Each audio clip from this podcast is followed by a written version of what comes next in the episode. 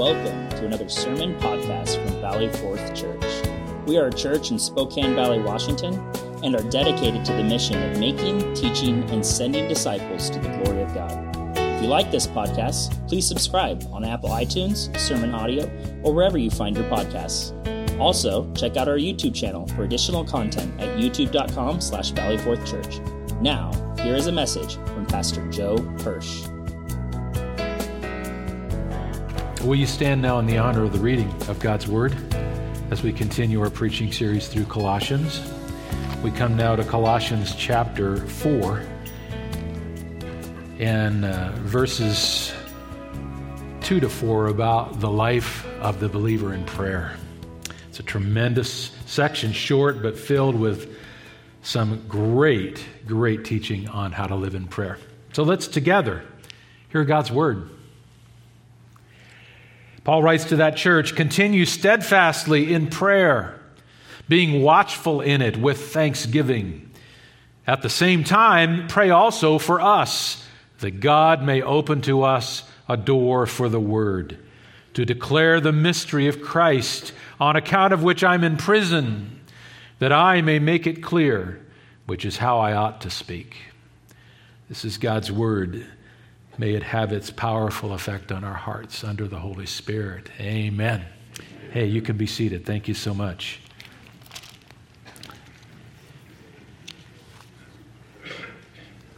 Well, we're nearing the end of uh, an immensely practical section in this epistle. So much great doctrine in the first two chapters and corrective teaching for the church. And yet, beginning at chapter 3, verse 1, Paul talked about the fact that they are new people in Christ. And when you are new in Christ, there's a new life within you. The call is to live out that new life in the actual, in your real world. And Paul continues in that theme. And throughout the last part of chapter 3 and now into chapter 4, he talks about a lot of ways in which we're to live out our call in Christ First, with each other, we talked about marriage relationships, we talked about parenting, we've talked about life in the workplace, in, uh, in, in the open world out there. And now he takes a little shift and he goes to our relationship with the divine, and that's chapter 4, verses 2 uh, through, uh, through 4. And he talks about what I would call praying intentionally as Christians. And I want to style the message around that idea of intentional prayer. Now, uh, I find it really interesting that the timing of this, and staff pointed it out to me this past week when we were planning our services, that as, as you know, at our retreat uh, in the late fall of last year, our elders were, were impressed with the fact that God wanted us to lead our congregation under the theme of drawing nearer, drawing nearer to God through prayer, to one another through fellowship and ministry, and to a lost world through outreach. And uh, we, we were led to lead with prayer. And we wanted to create opportunities for the church to learn to pray more consistently and, and for the church to gather for prayer more often. And the first opportunity for that is tonight in our drawing nearer prayer gathering. And everybody pointed out Monday morning, wow, think of the divine timing in this. As you're calling us to gather tonight as a body to pray and be with each other, right here in the passage, God's teaching us through His Word with perfect timing about continuing steadfastly in prayer and learning to do it with thanksgiving and calling out to the Lord. And this was written to the whole church at Colossae, so this is written to the whole church in Valley Forth.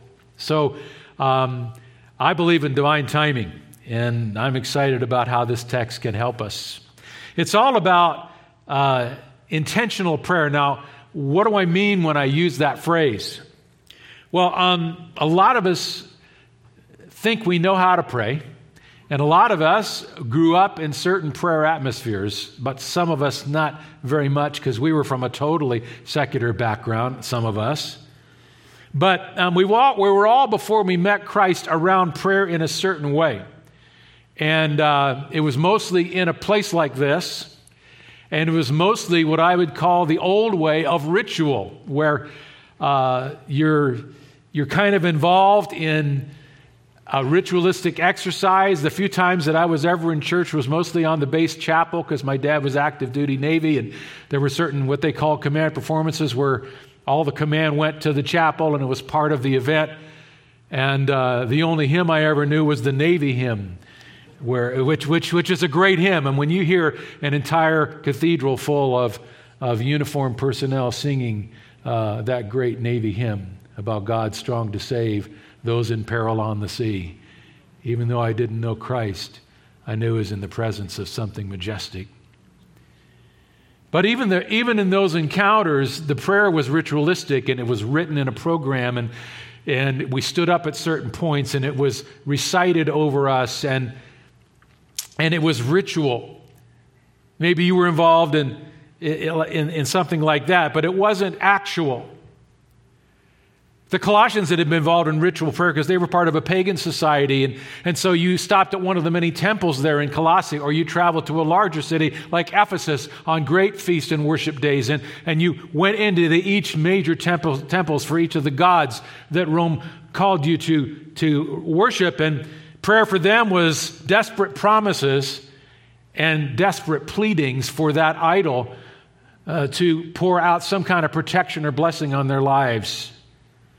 So they knew prayer in an old way. It was ritualistic, maybe like what you've been involved in, but they needed a new way, which was real, which was actual, to go from the ritual to the actual, to go from something that was desperate to something that was relational with a God who loved you. And so Paul was teaching them once again by reminder to learn to pray intentionally and learn to pray the way God, your, the new God of your new life, wants you to pray.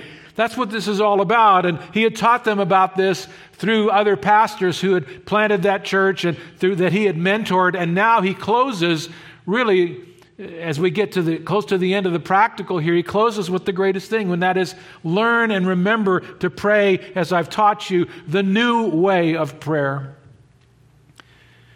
in a sense he was saying i want you to be intentional about praying the way i've taught you the new way and so, my goal today is to take his words and apply them, I think, in the same way he was calling uh, out for them, and that is to be intentional about praying in the new way. My goal is that you would simply think more intentionally about prayer in your own life this morning. A lot of times when we get to prayer, we almost look at it as an electrical engineering course. Some people can do it, most of us can't. It's intimidating, it's got secrets, there's processes, there's methods. The vast majority of people are not built for it. There are certain prayer experts, prayer warriors, we call them, but they're not us. And, and this is not written to them, it's written to the whole church. And it says, listen, this is for all believers. So prayer can be simple enough and understandable enough for all of us to build it into our everyday lives.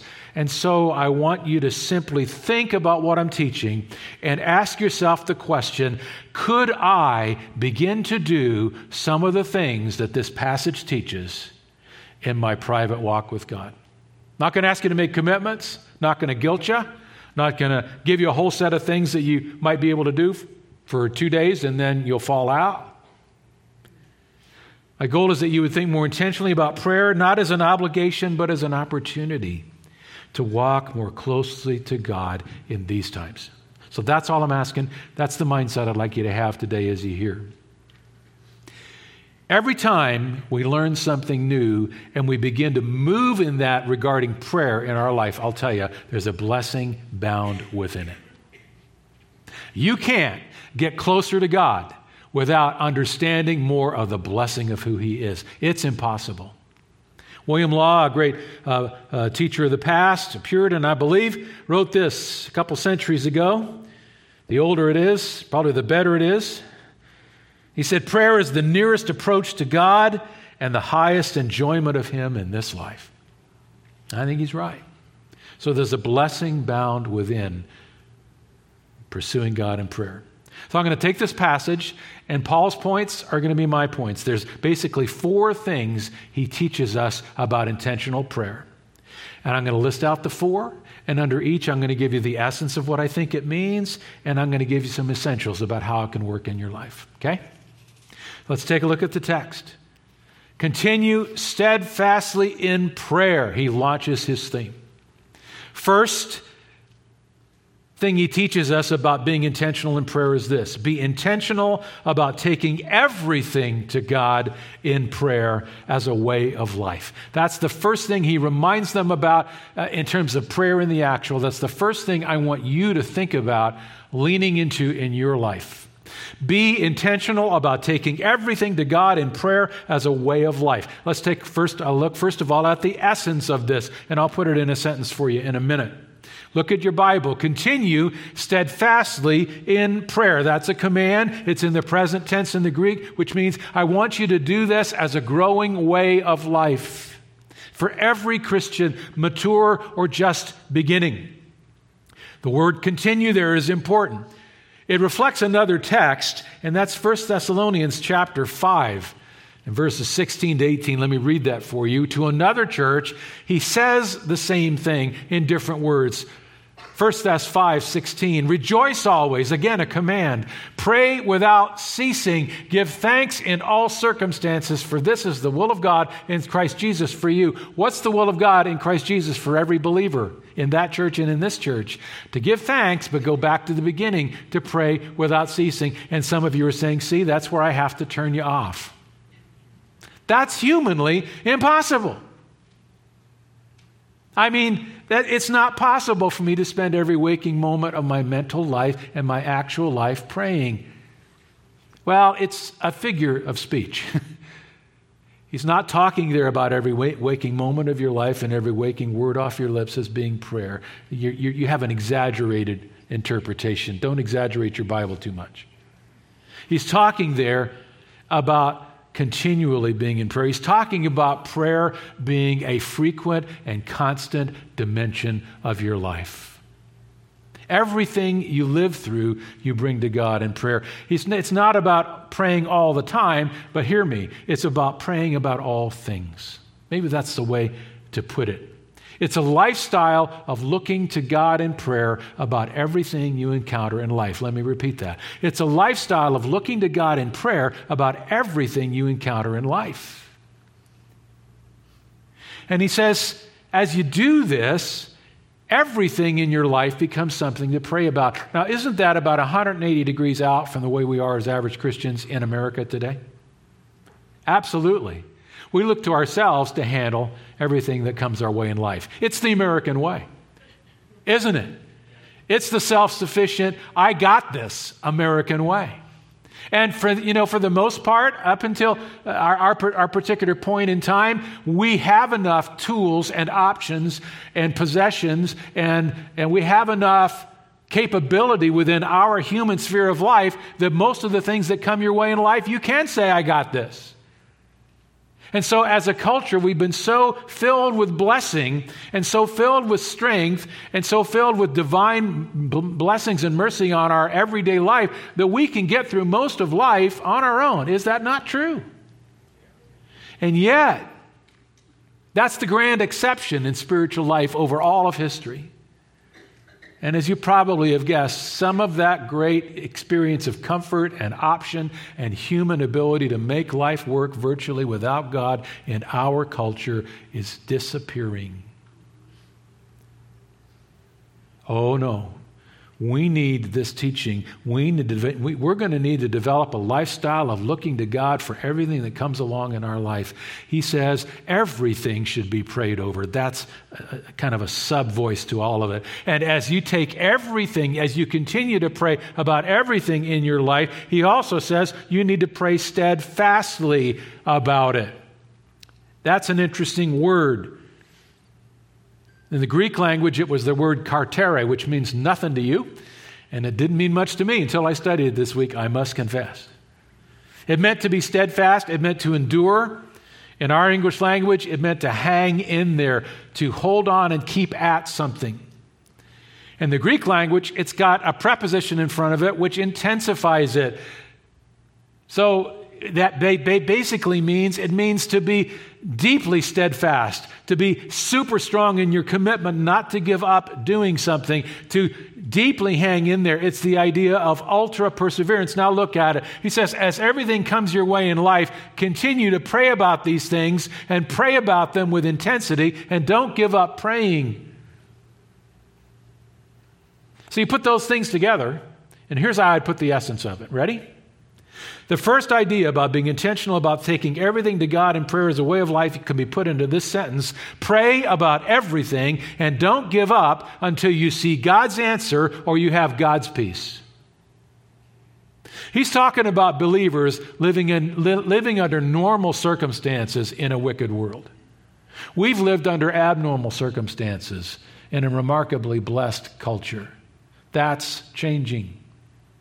The Colossians were living under life as we will soon face it. And he said, Listen, you're going to need to learn to pray about everything instead of handling everything. And when you pray about it, you're going to be under such pressure sometimes that you're going to have to remember not to give up until you see God's answer or you have God's peace about the issue. Praying intensely. See, that's not our church. It's not the American church but it sure was the first church. I did a little word study of this, this command or this word, kartereo, which meant to pray and to, to pray intensely and steadfastly and to hold on to God about things. And I found that it was used 10 times in the Greek New Testament. Six of the 10 are associated with prayer and with the New Testament church. Just a few examples. In Acts 1:14, the church as it was waiting for the Holy Spirit to come and divinely author the church in that upper room days uh, weeks rather after the resurrection and the ascension. The Bible says they were all with one mind continually devoting and that's our Greek word proskartereo. They were intensely steadfastly devoting themselves to prayer. Acts 1:14. When the Holy Spirit had come and begun the church and he began to fill and use the people, they gathered together. And what did they gather together to do? In the early church, Acts 2.42, they were continually devoting, same Greek word, themselves to the apostles' teaching, fellowship, breaking of bread, and to prayer. Acts 2:46 later on in that very same chapter day by day they continued proskartereo with one mind in the temple that's worship that's prayer that's being before God Later on, when the church grew and the, the apostles had to limit their ministries and they were devoted to, to, to spiritual leadership, they said, We will be devoted to two things. Acts 6 4. We will devote, proskartereo, we will intensely commit ourselves to where we won't give up to two things to prayer and to the ministry of the word. And finally, in, in Romans chapter 12, decades after the church started and it was starting to mature, and Paul was writing to new churches outside Jerusalem, he told the new church, Romans 12 12, you are to rejoice in hope, persevere in tribulation, and be devoted, proskartereo, to prayer. That's the call of God for the church. That's the call of God to us. So that's the essence of it. Learn as a church to pray about everything and don't give up until you see God's answer or you have God's peace. Now you say, how in the world can a church that's essentially been prayerless for decades, I'm talking about the church at large, the American Christian culture, how in the world can we begin to, to inload that into our lives? Well, let me get to, to some essentials. I've talked about the essence, two essentials that you might think about in your life. Number one, you need to know that it's God's will for you to develop a life of prayer. Like I said earlier, this is not for that person who's got a degree in spiritual engineering. This is for you. You know, I, I have a lot of people come to me as a pastor and they, they, uh, they come to me with questions about whether something is God's will in their life, and it's a pleasure to counsel them. But they, they, they come asking, is, is this the right person for me to commit to in a marriage? Some of them are, are, greatly burdened, and they have been for years, about whether they have a, a call to ministry or not, an obligation to professional ministry, or whether that's not true, and they're burdened, and it takes years to work that out. Others, it's as simple as do I stay in my job? Or what about, what about this new employment opportunity? It's going to mean big changes in my family and my life. Or any other decision. And you know, there are, there are ins and outs of that, that kind of counsel, and there are options in that way. But I'll tell you one thing. The Bible is very clear about at least one thing that is always God's will for your life. You know where I'm going. I just, just, I just sucked in, didn't I? God's will is that you do live a life of prayer. I'm so, thank you, brother. It, it just is. You don't need my counsel about that. You don't need to come to me and say, Pastor, I just wonder if, if God really wants me to pray anymore and whether He wants me to grow in that or whether I can just leave that by the way. No. We all struggle to know the will of God in a lot of areas of our life. This should not be a struggle, this is a persistent reality. So know that it's God's will for you. And secondly, know that it's the only way God designed certain things to get done. This is very important. God designed prayer to be the means by which certain things get done, and they don't get done otherwise. You know, a lot of people have a, a struggle with prayer. And I struggle with this at times in my life. If we believe that what the Bible teaches is true about the sovereignty of God, his perfect control and command of all things, that he's ordained and, and, and foreordained the events of the future. In fact, not only the sovereignty of God, but the omniscience of God. That's a fancy word for the fact that God knows everything. He knows everything past, present, and future. He knows everything actual or possible. He knows every thought in my mind, every need in my life, and every matter in my world. Isn't that true? He's sovereign God and he knows all things. So people get hung up on the question well, what in the world then am I being doing called to ask him for things if he knows about them already and he has a plan about them already? You ever struggle with that? I have. Well, God knows all things and he's sovereign in everything, but he has ordained prayer to be a way in which you were involved in him doing certain things. There was an old Bible preacher named R.A. Torrey. In fact, the chapel that I preached in in seminary was named after Dr. Torrey in Southern California. Great Bible teacher. And he wrote this, and when somebody asked him the question, you know, if God knows everything already, why should I pray? And he says, because there are certain things that God will not get done except through prayer. He just gives you the, the honor and the privilege and the responsibility of being involved in his working. He said there's at least uh, four reasons. Number one, because there's a devil. Ever thought about this? And prayer is the God appointed way to resist him. Think about it. Ephesians chapter 6, he says in verse 12, You stand against the schemes of the devil. And at the very end of verse 18, the way you stand, he says, praying at all times in the Spirit. Don't you know that? If you're under any concerted attack of the enemy anytime in your life, the greatest power and the only solution is spirit driven prayer against the schemes of the devil.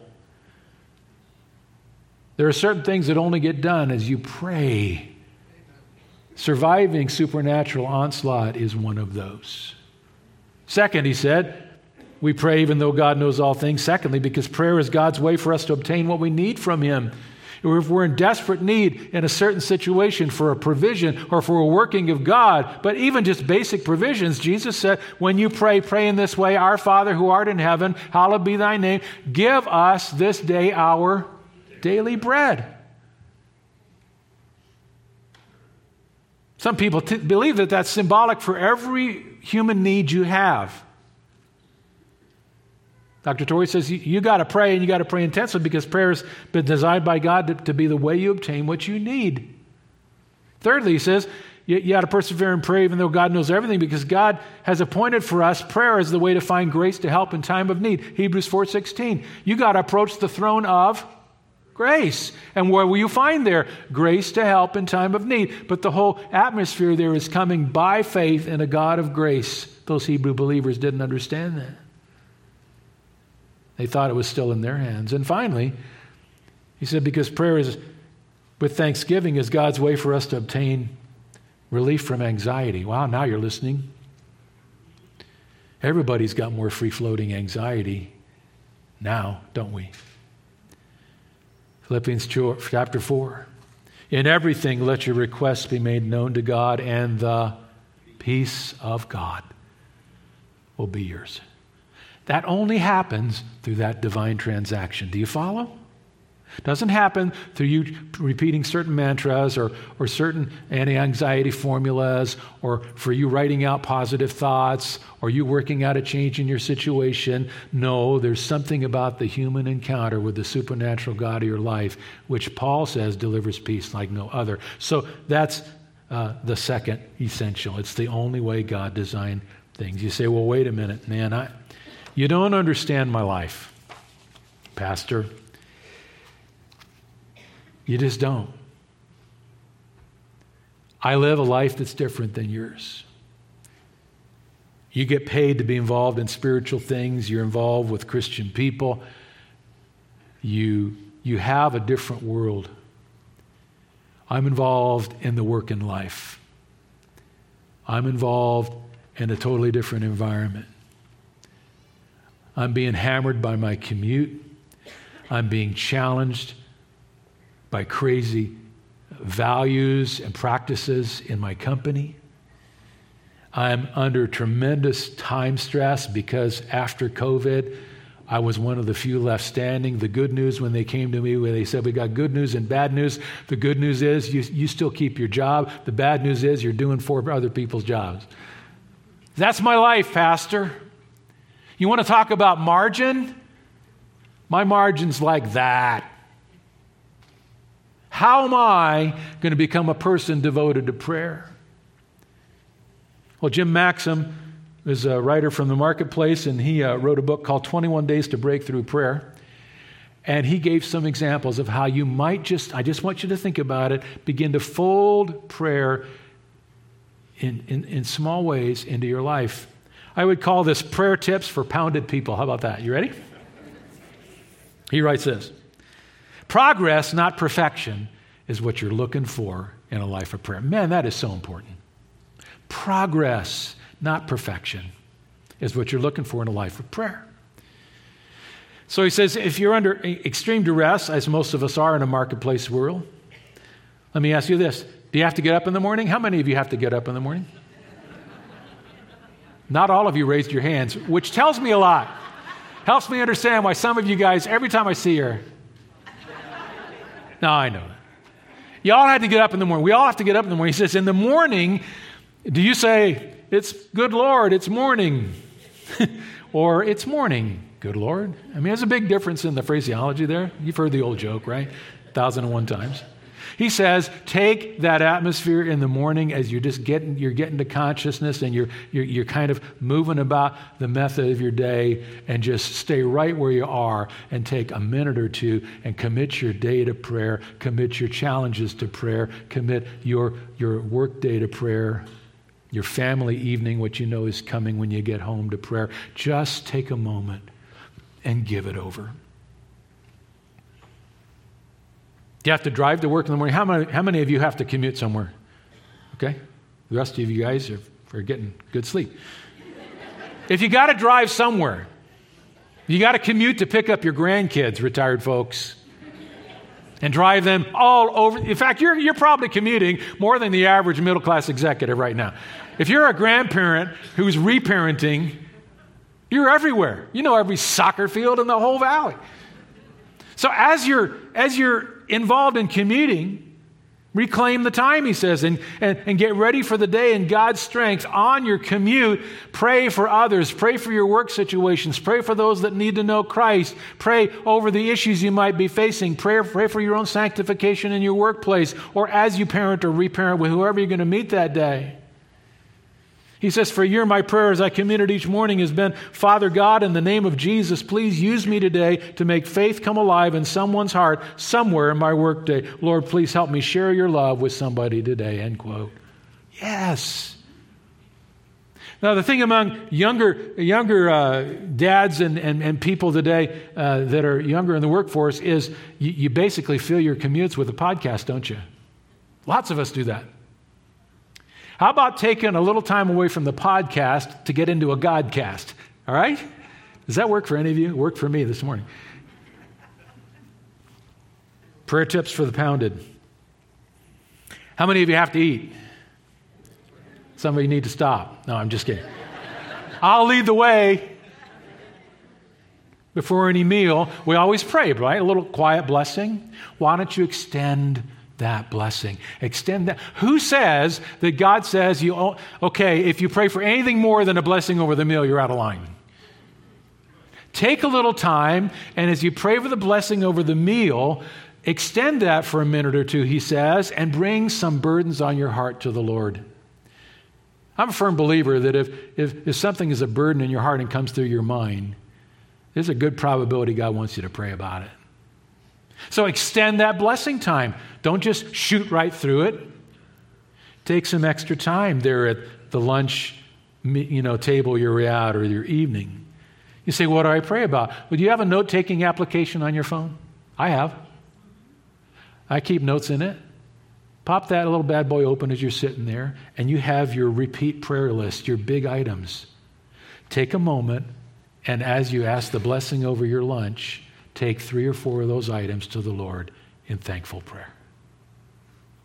You see, it's not that hard when we think about how to get this into the seams of our driven life. How many of you are going to have to see family members sometime in the next week?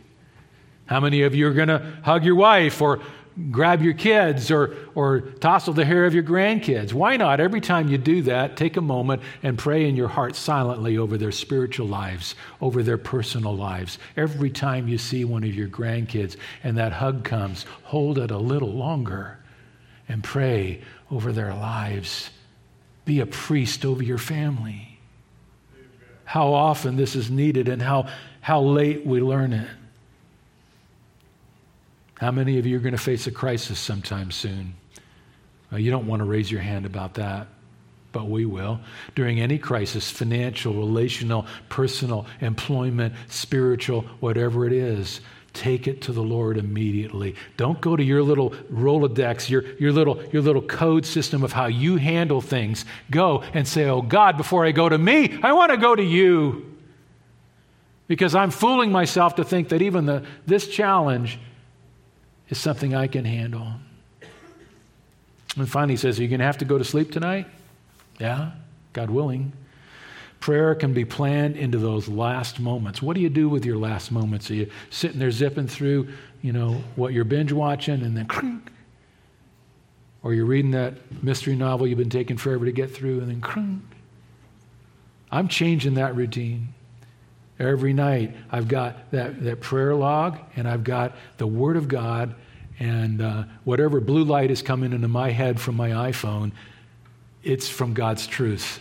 And I have a time where I bring everything that I've been battling to the Lord as I close the day. You see, he says, continue steadfastly in prayer, continue after it, move after it do it. We're going to have to blaze now, like usual.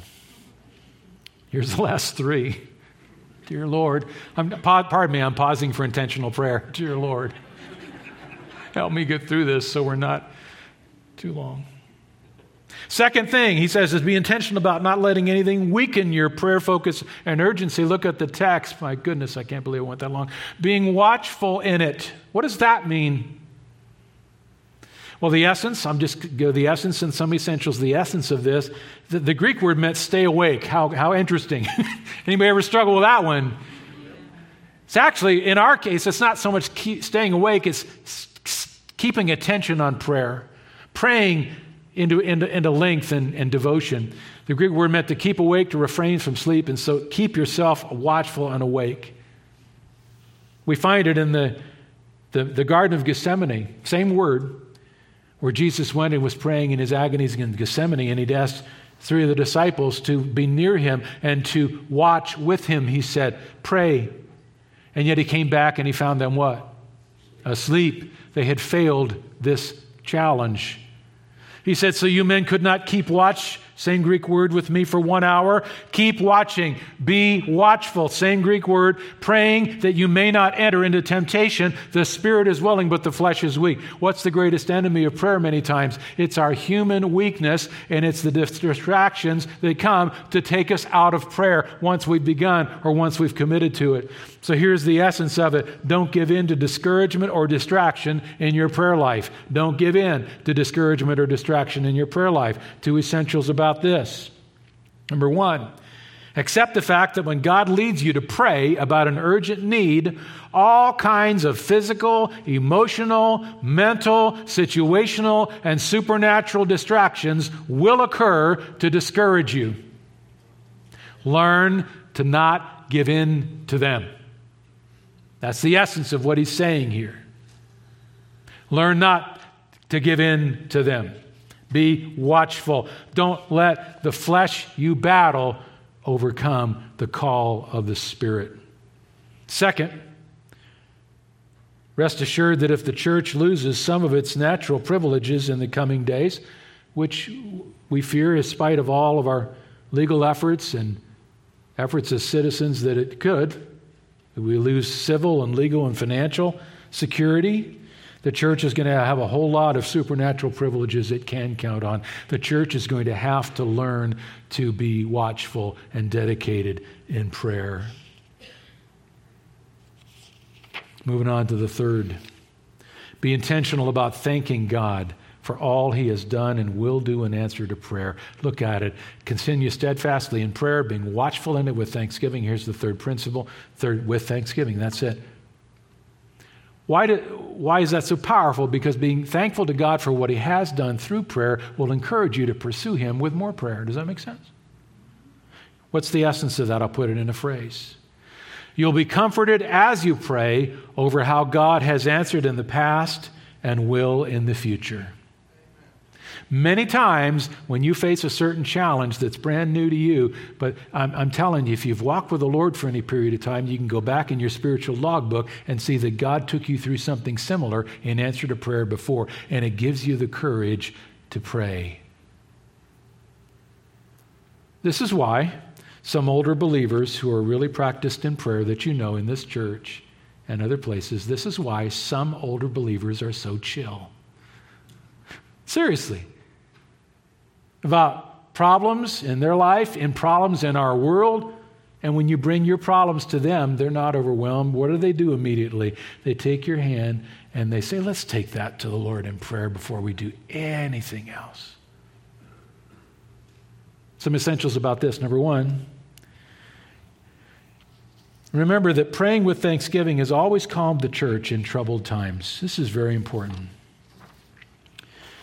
You know, today, as was mentioned in our elder prayer, we've got a world that's teetering on some things.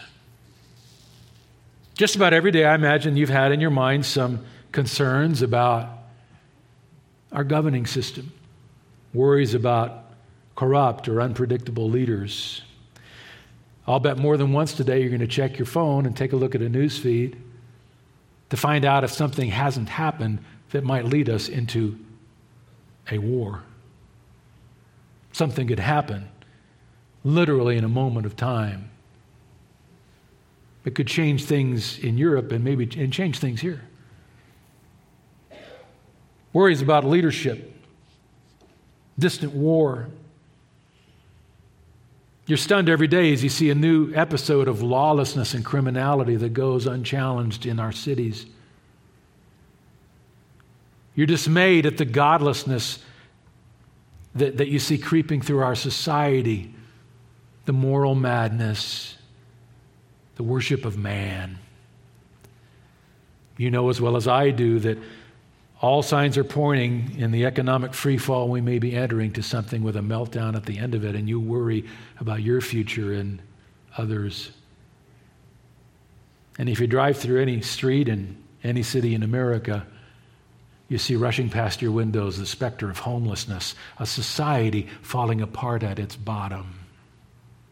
And you say, wow, it's never been like this. what are we to do? Well, I'll tell you what, it was the same way then. Paul wrote this to the Colossians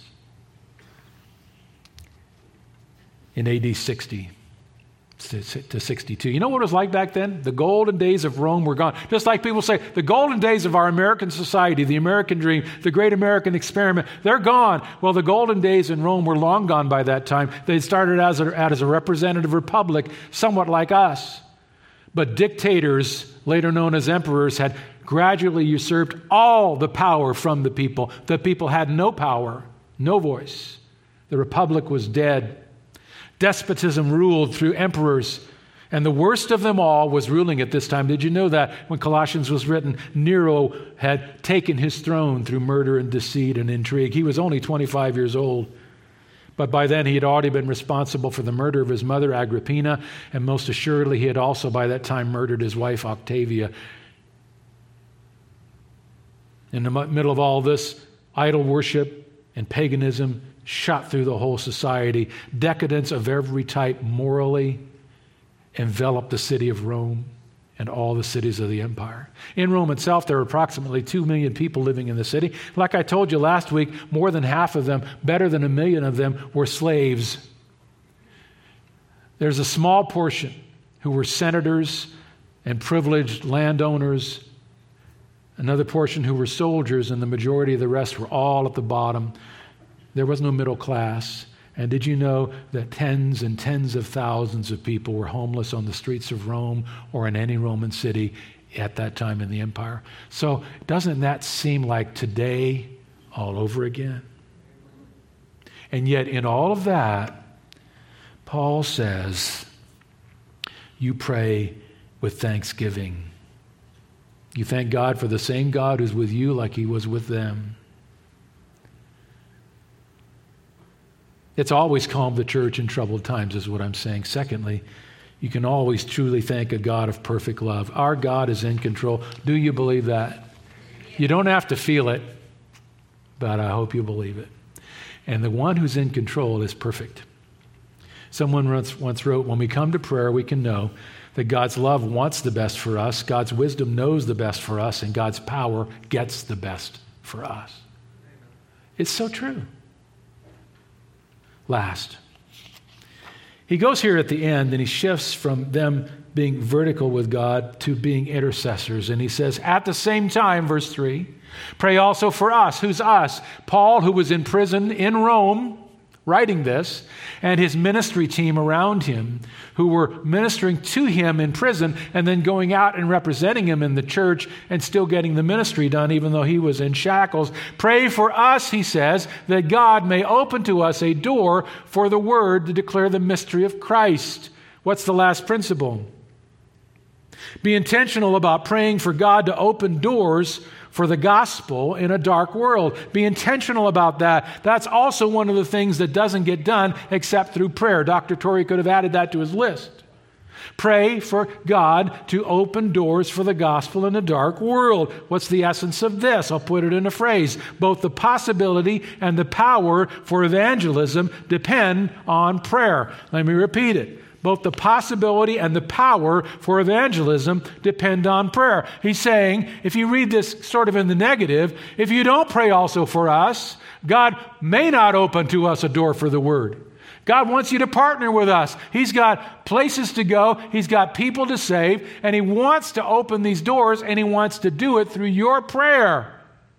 Pray also for us as a ministry team that God may open to us a door for the word to declare the mystery of Christ, on account of which I'm in prison, and that we may make it clear that the gospel is a mystery to a, a, an automatically deceived culture. They were paganized, completely spiritually wrecked. We are today paganized and completely spiritually wrecked as a society. People are automatically deceived when you come to them with the gospel. There's layers of, huh, they don't get it. What do you do about that? You pray for God to make the mystery of Christ clear to their hearts in a supernatural work of the Holy Spirit. And you pray for Him to use you in that mighty encounter. Paul said, pray for an open door. Interesting, the Greek word actually means a door to come open again. What was, what was an open door? It was a way he described opportunity to take the gospel into a certain situation. It's familiar to you because in 1 Corinthians 16 9, Paul says he remained at, in Ephesus to redeem the opportunity there because a wide and effective door for service is open to me. 1 Corinthians 16 9. And there are many adversaries. That's always true. He said again in 2 Corinthians 2 that he came to the place called Troas for the gospel of Christ when a door was opened for me in the Lord. And so Paul knew that God was in charge of opening doors. He did it in response to the prayers of the church, and he wanted more open doors, even though he was in prison. You catch the irony of that? You're sitting in prison, you're facing an unknown end, what would your first response be to ask? What kind, which door would you like to ask Christians to pray would open? The prison door. Pray to get me out of here. No, he couldn't have cared less because he knew it was an all good. He wanted a door for the gospel. Not get us out of prison, but get your gospel out of prison, Lord. Ah, that's amazing. Some essentials, and I close. We have an enemy that holds doors shut. Why would you have to pray for open doors? Well, the obvious conclusion is there's someone that's holding them shut. Who might that be? The one who presides over the gates of hell. And yet Jesus said, I will build my church, and the gates of hell will not prevail against it. Because in Revelation, he says, I am the one who opens doors that no one can shut. Ask God to open doors for the gospel. Second, we have a gospel that is foolishness to a natural world. Like I said, people are automatically deceived in our culture, but God can make it clear, and He'll do that by prayer. Do you have somebody in your world that's thoroughly secularized, deceived? Their mind is a mishmash of whatever uh, false influences and teaching they've had. They've denied the gospel for years. They, they don't even get the first A of the ABCs about Christ. What do you do? Pray that the mystery of Christ be made clear and that it may be you who does it.